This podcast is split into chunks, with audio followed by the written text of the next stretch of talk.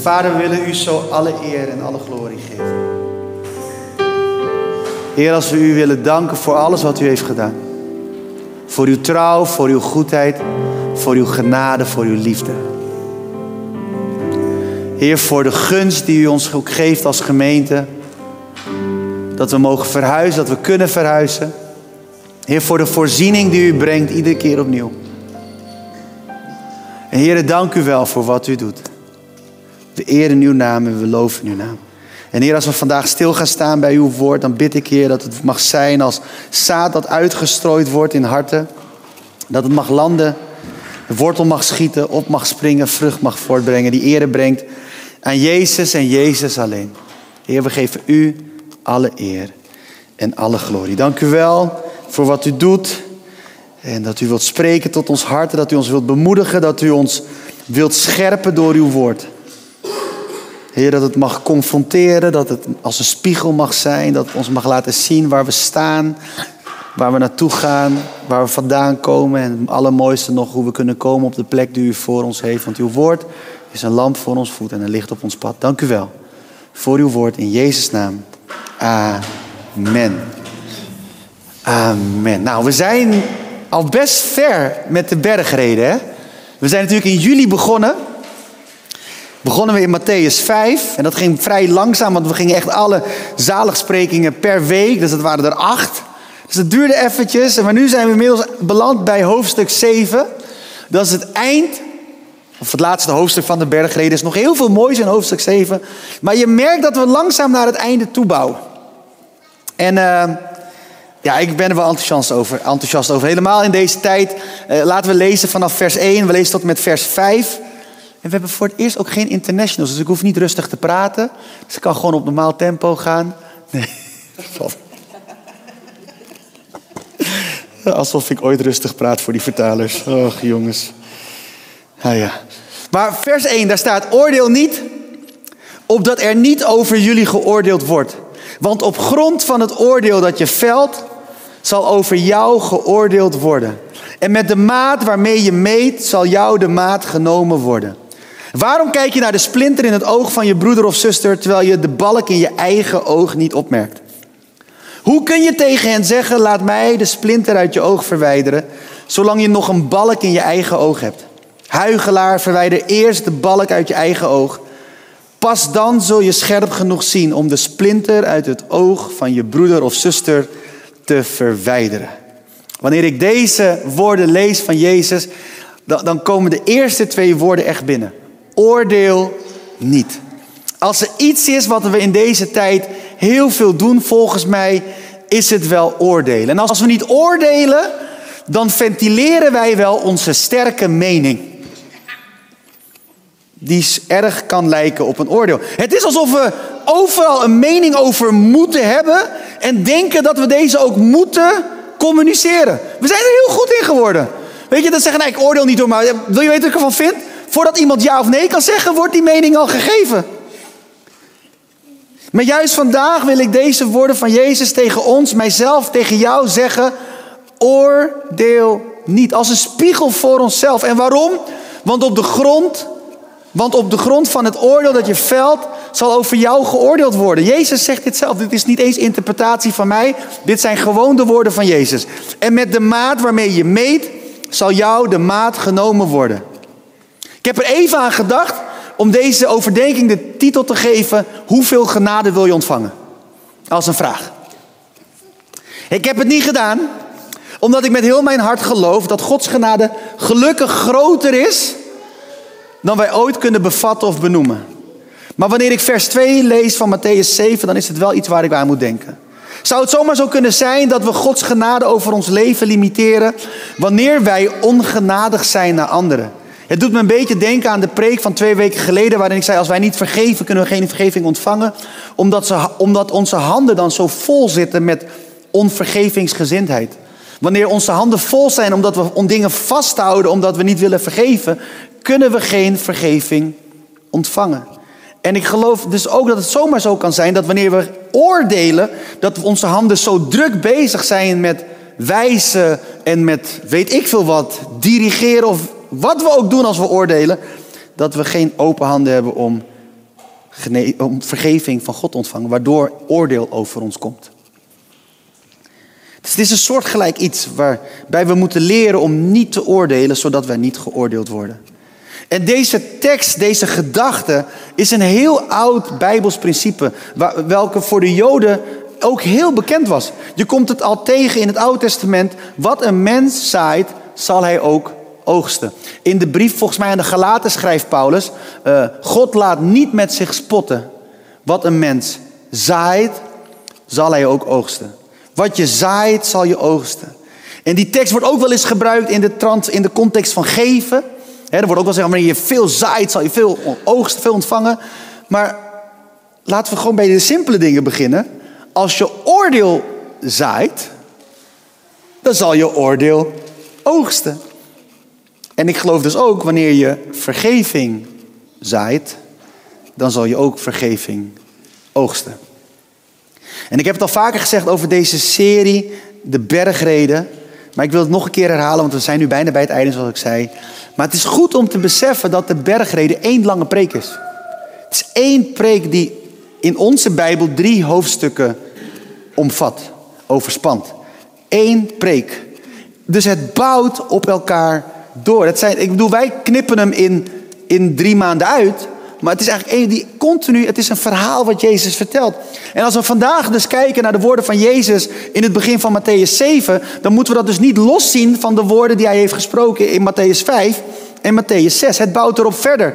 En nou ja, de preek eindigt in hoofdstuk 7, zei ik al. Je merkt dus echt dat alles opbouwt naar een soort van climax. Jezus bouwt toe naar waar hij naartoe wilt gaan. Echt de boodschap van de hele preek. En ik weet niet of we nog weten waar het allemaal begon. In hoofdstuk 5 had je dus eerst de zaligsprekingen. En daarna, de preek na de zaligsprekingen ging over de standaard van genade. Ik weet niet of jullie dat nog weten. Maar dat ik zei, ja, de standaard van genade is dat we volmaakt worden. En dat gaan we nooit worden. En dus hebben we allemaal genade nodig. Zo mooi is dat. De standaard van genade. En dan Matthäus 6 gaat verder. Daar leert Jezus ons bidden. En dan gaat Jezus dieper in op uh, vergeving om vervolgens te spreken over prioriteit. Dat we Gods koninkrijk eerst moeten zoeken. En daar had Lisbeth vorige week heel mooi, krachtig en kwetsbaar over gesproken, vond ik. En vanuit die lijn komen we dan uit bij oordeel niet.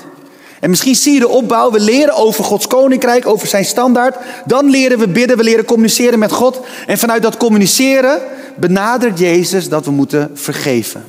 En ik geloof dat gebed een belangrijke sleutel is om te kunnen vergeven. Vergeving is op haar beurt weer een belangrijke sleutel om de prioriteiten goed te krijgen. Wanneer we vergeven, kunnen we loslaten en daardoor ook leren, beter leren om God te vertrouwen. Dat God voor ons zorgt. En vanuit dat stuk komen we dus aan bij oordeel niet.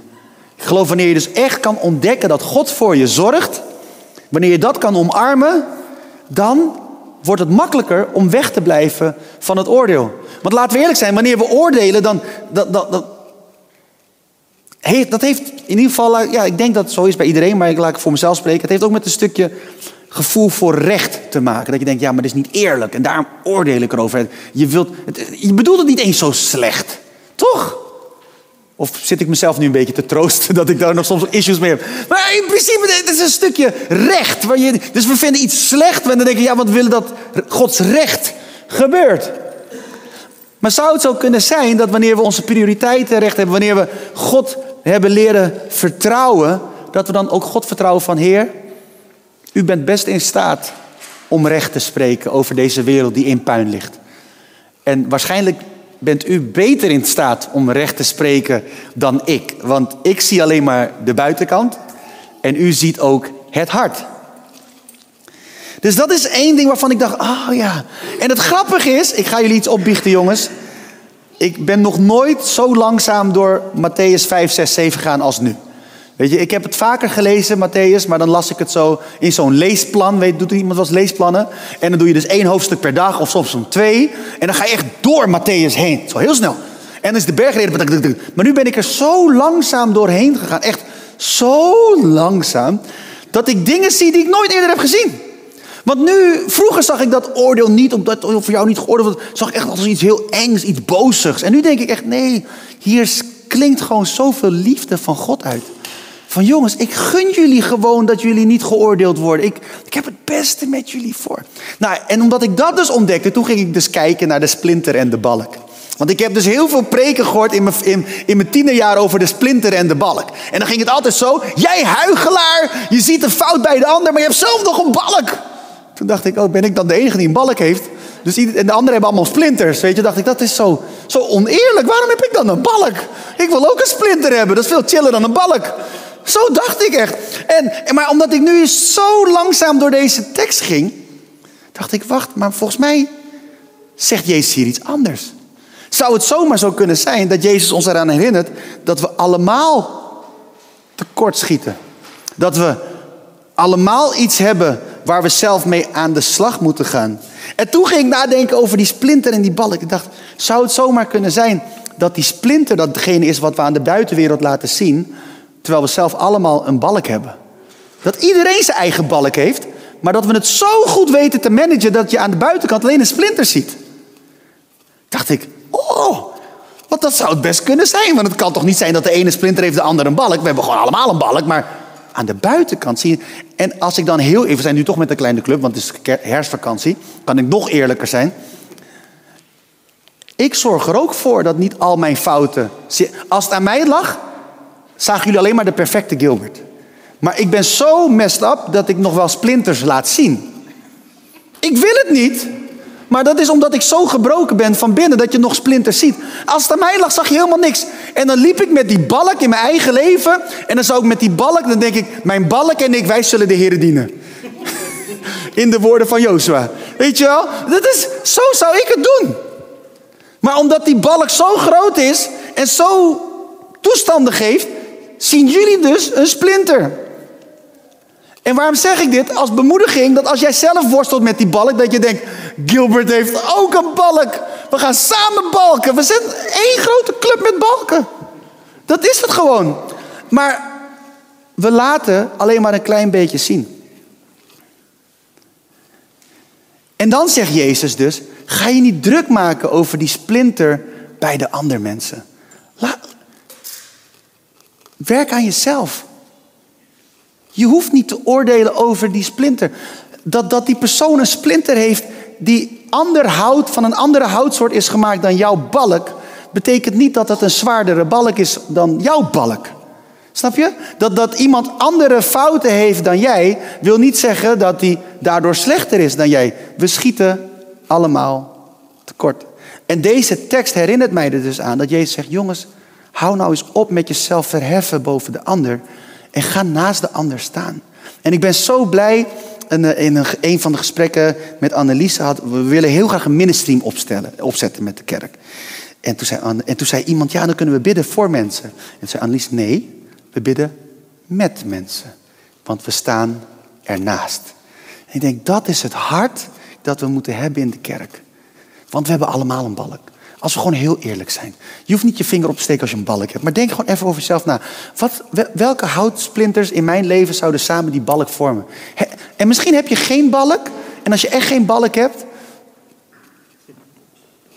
Ik zou bijna zeggen, mag je voorganger worden? Dan, dan geef ik zo, doe ik zo een stap opzij. En dan mag jij hier staan.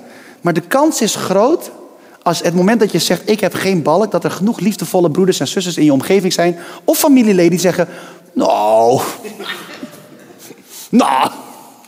Ik kan je wel helpen hoor aan een balk. Het is, uh, want we schieten allemaal tekort. En deze tekst herinnert mij dus eraan dat ik dus sneller de fout bij een ander zie dan die balk in mijn eigen leven.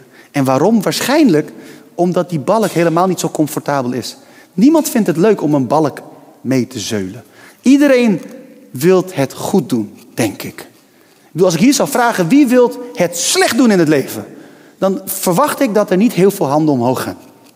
We willen allemaal ons beste beentje voorzetten. We willen allemaal het beste geven. We willen zo goed mogelijk dit. Je wilt een zo goed mogelijke vader, moeder, uh, echtgenoot, uh, echtgenote, uh, collega, student, sporter. Noem maar op. Je wilt je best doen, toch? Dat is wat we willen. Dus Niemand vindt die balk leuk. Die balk confronteert ons met wie we in onze gebrokenheid zijn, waar we tekortschieten. En dan is het heel bijzonder dat we dus sneller een kleine fout bij een ander zien dan die balk bij, bij onszelf. Maar ik denk, als we met elkaar gaan accepteren dat we allemaal dus onze balken hebben en dat we bij iedereen dus alleen maar de splinters zien, dat gaat misschien ook helpen dat je dan denkt, ik ben minder goed dan die ander. Want ja, jij weet wat er leeft in jouw hart. Ik weet ook wat er leeft in mijn hart. Als ik kijk naar Charelle bijvoorbeeld, dan denk ik, die heeft alles helemaal perfect op, op orde. Die is zo goed. Die heeft maar een klein splintertje. Wat een geweldig mens is dat. Of als ik kijk naar Evie of naar Jorine of naar Timothy of al, jullie allemaal. Ik kan al jullie namen noemen. Want ik zie alleen maar een klein splintertje van jullie. En bij mezelf zie ik, als ik wil kijken, die balk. Maar misschien hebben jullie hetzelfde. Maar als we dit gaan beseffen, gaan omarmen, dan zien we, we hebben allemaal gewoon genade nodig. We hebben allemaal gewoon God nodig. En nee, ik zeg dit heel vaak wanneer ik dit soort dingen zeg. Het is geen vrijbrief om dan maar lekker met die balk van... Nou, ik heb een balk en ik zal altijd die balk bij me behouden.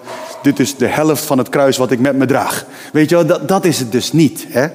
Maar het is wel dat je dus jezelf niet meer disqualificeert. Jezelf niet meer naar beneden praat. Ik weet niet van jullie, maar ik ben mijn ergste criticus. Ik ben mijn meest felle criticus. Ik, ik kan heel goed zeggen wat ik verkeerd doe. Ik heb er echt een gave voor. Ik zie het allemaal. Ik heb geen woord van kennis nodig, geen openbaringsgave nodig. Ik kan gewoon precies zeggen, oh Gilbert, je hebt weer daar gefaald. En dan kan ik soms ook bedenken, oh ik hoop dat niemand erachter komt. Want ik vind het helemaal niet leuk. Ik vind het niet leuk om te falen. Wie vindt het hier leuk om te falen? Je hebt wel eens van die mensen die zeggen, ja, veel forward, hartstikke goed, top. Maar ik kom uit een generatie waar we dat niet zeiden. Het is nu, het is nu in. Weet je, Will Smith heeft gezegd, veel forward. En nu alle jongeren, ja, veel, veel forward. Dus dat zijn alle jongeren. Ik hou van de jongeren. Maar ik kom uit een generatie waar we dus niet veel forward. Dat was, veel was backward, weet je wel. Dus je verborg het. Maar wat nou als we leren accepteren dat we dus niet all dead zijn? En dat Jezus dat hier dus ook zegt. En dan blijf je dus ook weg van een oordeel. Het wordt makkelijker om weg te blijven van een oordeel. Als je weet waar je zelf tekort schiet en dan God vraagt voor vergeving en vergeving durft te ontvangen van God, dan wordt het makkelijker om weg te blijven van een oordeel. En ik denk als we deze tekst in die lijn van de bergreden lezen, dan zou het zomaar zo kunnen zijn dat dit een interpretatie is die Jezus misschien bedoeld had. Jongens, je ziet de splinter bij die ander, maar je hebt zelf een balk. En dat zegt hij tegen iedereen. Dus iedereen daar had een balk en iedereen daar zag een splinter.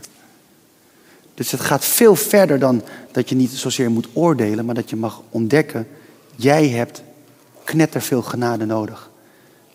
Jullie allemaal hebben knetterveel genade nodig. En wees dus ook genadig. En het mooie is, je zou kunnen zeggen dat Jezus hier zegt, ja, en je mag je nooit bemoeien met die splinter van de ander. Ik denk dat dat het niet is. Hij zegt, oordeel niet. Dus je mag anderen wel helpen. Het moment dat je wegblijft van het oordeel, mag je zeker de ander helpen. Want ja, zoals ik al zei, de ander heeft misschien andere splinters dan jij. En als we dat dus doen om anderen te helpen, weg van het oordeel, maar gewoon om de ander helderder te laten zien. Zou die ander dat dus ook voor ons kunnen doen? En dan gaan we steeds meer splinters verwijderen uit ogen en gaan we steeds scherper zien. En ik vind het nog steeds zo mooi dat het nog steeds een balk is. Dus een balk is veel meer dan een paar splinters. Maar alsof Jezus dus zegt, we mogen elkaar wel helpen, maar weet, jullie gaan elkaar niet heel maken. We gaan elkaar niet heel maken. Alleen Christus maakt ons heel.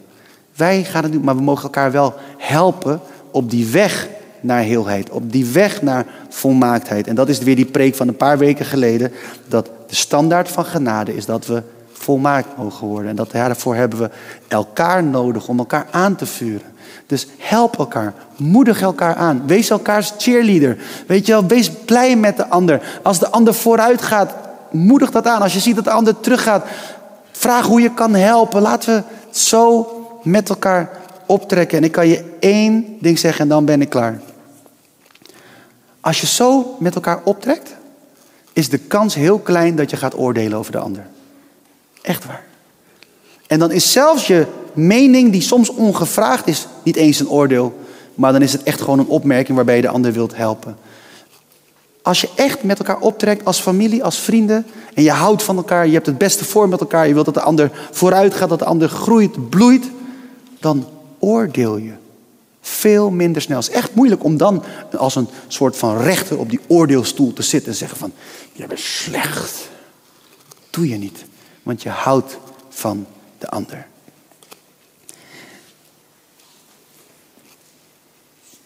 En nu stop ik, want anders ga ik de preek van volgende week houden. Dus dat doen we niet. Maar dit is het, jongens. Ik vond het echt heel leuk om dit stuk zo te lezen. En ik werd er ook echt door bemoedigd. Want ik geloof echt dat we Gods genade over ons leven limiteren wanneer wij ongenadig zijn naar anderen. Ik geloof echt dat we zullen oogsten wat we zaaien. En ik geloof echt dat we allemaal een balk hebben die we met ons meezeulen. Die we niet zichtbaar laten zijn aan de buitenwereld. En sommigen zijn zelfs bang van hoe zullen mensen over me denken als ze die balk zien. Maar weet je, we hebben allemaal een balk. En al die balken zijn anders. En al die balken lijken niet op elkaar. Maar we hebben allemaal een balk. En we laten allemaal aan de buitenkant slechts splinters zien. En als we dat beseffen, dan kunnen we misschien compassie hebben met elkaar. Kunnen we voor elkaar bidden. Kunnen we van elkaar houden. En kunnen we elkaar helpen achter Jezus aan. Steeds stap voor stap achter Jezus aan. Steeds meer op die weg die Hij ons voorgaat. En ik wil vandaag bidden voor een ieder die zoiets heeft van: hé, hey, ik heb met een balk rondgezeuld. Ik dacht dat ik de enige was. Of dat je denkt van, oh, ik ben zo bang dat mensen weten wat er echt in mijn hart leeft. En het gebed is dan niet dat God die balk weghaalt. Nee, het gebed is dat God ons helpt om niet per se die balk te accepteren, maar te accepteren dat God ons genade wilt geven om die balk te dragen. Dat is een verschil, hè mensen. Het is niet dat, dat we maar onze fouten moeten accepteren van, ah, dat is allemaal goed. Ik ben zo. Dit is het. Maar ik geloof wel dat God ons genade wil geven om die balk te dragen. Zodat we mogen beseffen, oh, het is zoveel genade. Weet je, ik zei het Klaus, nog één gedachte, dan ben ik echt klaar. Over twee weken geleden over vergeven. Dat is precies hetzelfde. Als je weet waarvan je vergeven bent, dan helpt dat jou om te houden van God, A. Maar het helpt je ook om vergevingsgezind te zijn naar anderen. Dus als jij weet welke genade je hebt ontvangen om jou, geef het beestje naam, balk, poep of het Engelse woord voor poep, te dragen, dan kan je dus ook genadig zijn naar de andere mensen die ook hun eigen struggles hebben. Want iedereen heeft zijn eigen struggles. En daar wil ik dus voor bidden, dat we die genade mogen ontvangen, dat we onszelf niet zo snel disqualificeren in ons hoofd, dat, we, dat, dat, dat die criticus, die interne criticus, ehm, stiller mag worden, dat het mag veranderen van kritiek naar tips en tops. Maar dat het mag veranderen, dat we daarin mogen groeien. En dat er vrede mag komen in ons hart, waardoor we weer meer hebben om uit te delen. Want dat is ook, want als je continu worstelt met die interne criticus, ik weet niet of je dat herkent, maar ik herken het voor mezelf, daarom zeg ik het ook, dan kan je soms zo vol zitten, dan heb je niks meer om uit te delen. Want die strijd is vermoeiend met die interne criticus. Maar ik geloof dat de genade van God die stem kan laten stillen, tot stilte kan brengen. En dat we daardoor weer meer kunnen uitdelen aan de mensen om ons heen. Dus daar wil ik voor bidden. Als jij dat bent waarvoor dat gebed is, dan mag je je hart gewoon openen daar waar je bent. Ik ga, niet, ga je niet eens vragen om je vinger op te steken, maar gewoon daar waar je bent. Eh, open je hart en uh, mag je dat gebed in je hart meebidden. Vader, we komen zo voor uw troon met onze levens. Heer, ik kom voor uw troon met mijn leven. Heer, ik heb gedeeld over mijn balk en mijn interne criticus, de stem van de interne criticus. Maar ik geloof ook, Heer, dat u, uw genade is genoeg. En uw genade is genoeg om mij te vergeven, maar het is ook genoeg om mij te dragen in mijn gebrokenheid, in dat proces achter u aan, in mijn wandel achter u aan, stap voor stap, terwijl ik nog die balk met me meezul. Heer, ik bid voor mezelf, maar ook voor ieder hier die misschien datzelfde meemaakt, die balk draagt, die, die stem hoort van niet goed genoeg zijn, die, die criticus hoort, die stem hoort van hé, hey, dat, je hebt daar gefaald of je bent daar weer tekort geschoten. Die stem die ons soms zo lam kan slagen, zo tot verlamming kan brengen, tot stilstand weet te brengen. Omdat we dan zo aan het strijden zijn en zo bezig zijn met die balk, omdat we dat willen managen. Want we willen niet dat die balk zichtbaar wordt, maar we willen slechts zo min mogelijk en misschien dan wat acceptabele splinters die iets laten zien van die balk. Maar Heer, ik bid u, wilt u ons de genade geven, zodat we door kunnen gaan, zodat die balk gedragen wordt door uw genade. Niet uit onze kracht, maar uit uw kracht. Opdat we achter u aan, dat er steeds meer van afgeschaafd wordt en dat die balk steeds minder groot wordt en dat we steeds meer mogen gaan lijken op u, steeds meer op Jezus.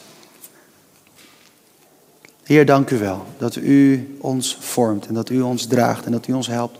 En ik bid, Heer, dat er een stroom, een golf van genade door deze ruimte en overal waar gekeken wordt of geluisterd wordt mag gaan.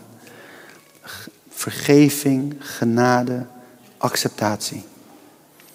Heer, want we zijn goed genoeg voor u en dat, dat, dat zal eigenlijk meer dan genoeg moeten zijn voor onszelf. En Heer, voor die persoon die nu misschien heel luid die stem hoort van de criticus, de interne criticus. Ik bid, Heer, dat er zoveel genade over die stem heen komt. Zodat uw genade luider spreekt dan welke stem dan ook in ons leven. Vader, zo ontvangen wij dat uit uw hand. Help ons om dat te ontvangen uit uw hand. Geef ons de kracht om onze handen te openen om dat te ontvangen. Geef ons de genade om het te kunnen ontvangen. Dat vraag ik u in Jezus' naam. Amen. Ik hoop dat je iets hebt gehad aan de podcast. En als dat zo is, dan kan je ons helpen door je te abonneren, het te liken of een review achter te laten als je via iTunes luistert. Want zo kunnen nog meer mensen onze podcast vinden.